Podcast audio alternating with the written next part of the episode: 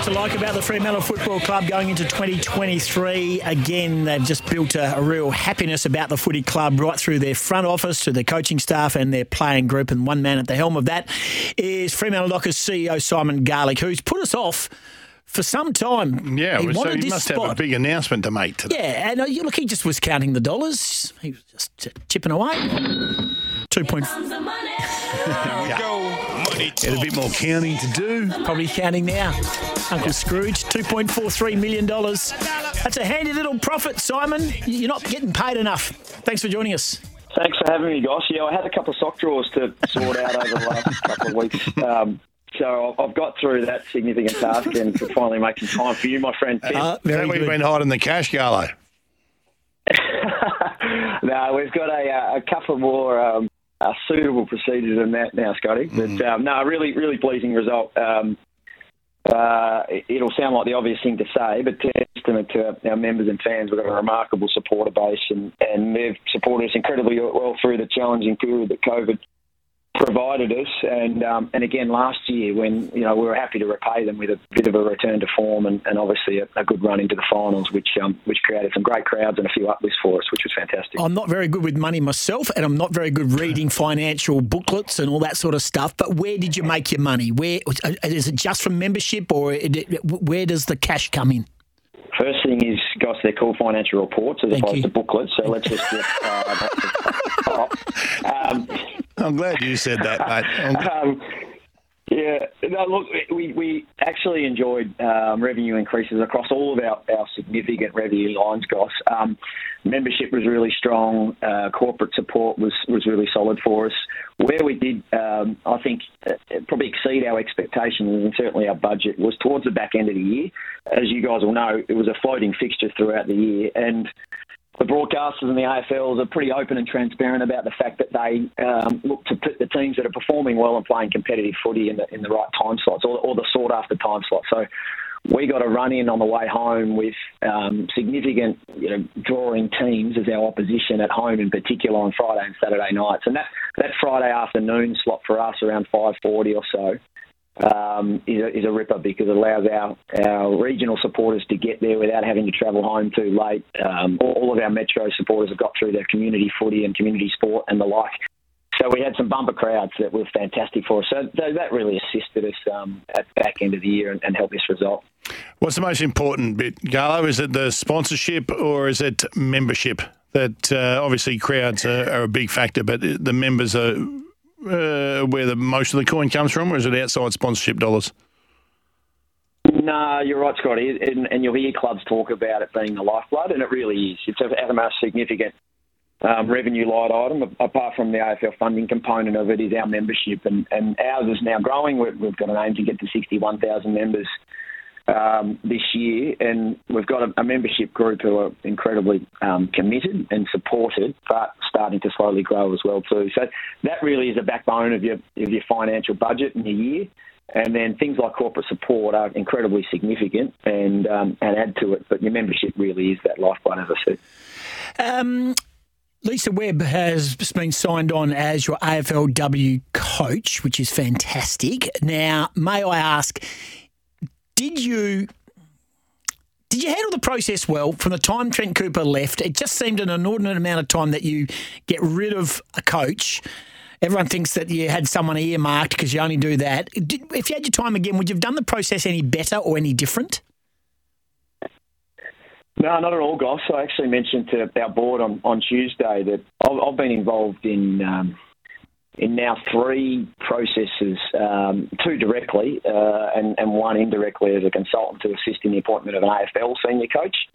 And this process that we run was, as, as it should be, uh, as robust and as thorough, as professional as, as, each of those others that I've been involved in. Um, and, and, we didn't want to cut any corner. The, the, beauty of the position we're in in this instance, instance Goss, was that there was no competitive tension. Um, we were in market. Uh, to our knowledge, there's there, there might have been one or two other AFLW clubs at a similar um, stage. Carlton have obviously made a late change to their coaching um, structure, but at that point in time, um, we obviously wanted to make the process as quick as we possibly could, but we weren't going to compromise it in any way. So the, the fact that Christmas was in the middle of it probably increased it by a couple of weeks, I'd suggest. But we got well underway before then, and then really started to heat up after that. So, you know, I was as impressed as any. Um, Bob Murphy ran the process from our perspective. We had great board involvement through Colin Haywood and, and Angie Bunyan, who's on our on our um, management team as well too, along with Belly and myself and Joe Bride and a couple of others. And it was just a fantastic process. We had a significant amount of applicants. Um, that went down to a short list of six, um, and then finally, who, who, were all interviewed, and then um, three at the very short list who presented. And um, we, were, we, were, pumped with the, the type of and, and, and capability of the candidates. And and Lisa shone through and was a unanimous choice in the end, which we're, we're ecstatic about. With that in mind, and Martine Pearman, who was who was someone I I've endorsed. I think he should be coaching in the AFLW system and has got a great track record, and I think will make a great AFLW coach. If she went close to getting it, and I know you just said that Lisa Webb was the unanimous, would it not be in your footy club's interest to get Martine Pearman into the AFL system as a as a senior assistant coach in the AFLW system, or was she offered that, or was that an, not a conversation that beaten candidates would have? Uh, because now she just sort of dissipates, or I don't know what she does, to be honest. Uh, did you have that conversation about getting included alongside Lisa Webb? Well, look, it's not appropriate for me to discuss unsuccessful candidates um, specifically, Goss, but your point's a really good one in the sense that um, we're able to talk to some um, phenomenally talented and promising people in the AFLW space, some locally and, and some interstate. You know, we cast the net nationwide as you'd expect us to.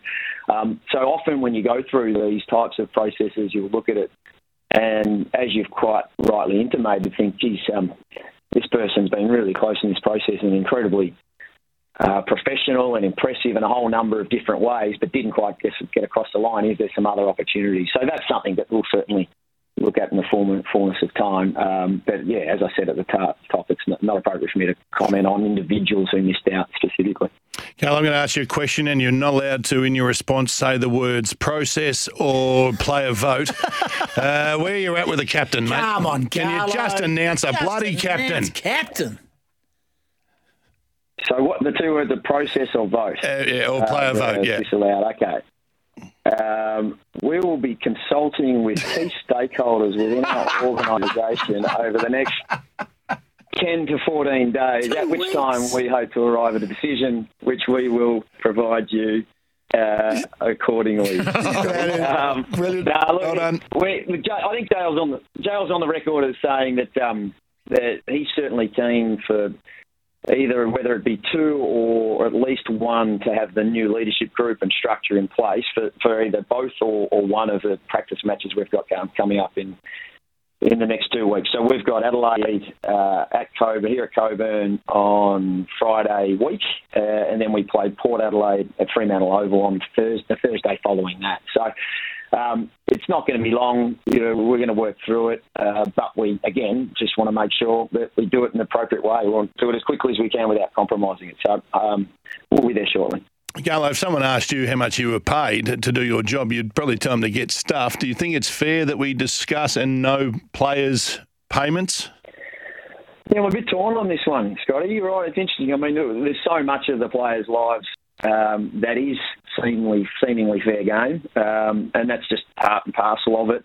So this kind of feels like the last bastion a bit, doesn't it? In the sense that um, we know roughly, we know the average, we know what the the very best players are played. We just don't specifically um, uh, attribute it to individual players. So I'm a bit torn on it, to be frank, because you know you're in our game and you're working on through free agency and trade period and that, that type of thing, and you have a very good handle just through industry sources and and working through the, the various levels of, of research that you do of what they are. So you know, newspapers aren't far off with this type of thing either. So the next step clearly is doing that. So I see some benefits to it, but some downsides as well too. So I know that's sitting on the fence, mate. But now that uh, it's average, you and I went through the similar area. My first contract, I think, was seven and a half grand base in 1994. So um, oh, I got you covered. Mine was twelve and a half, mate. I couldn't believe how much they were paying me. Mm.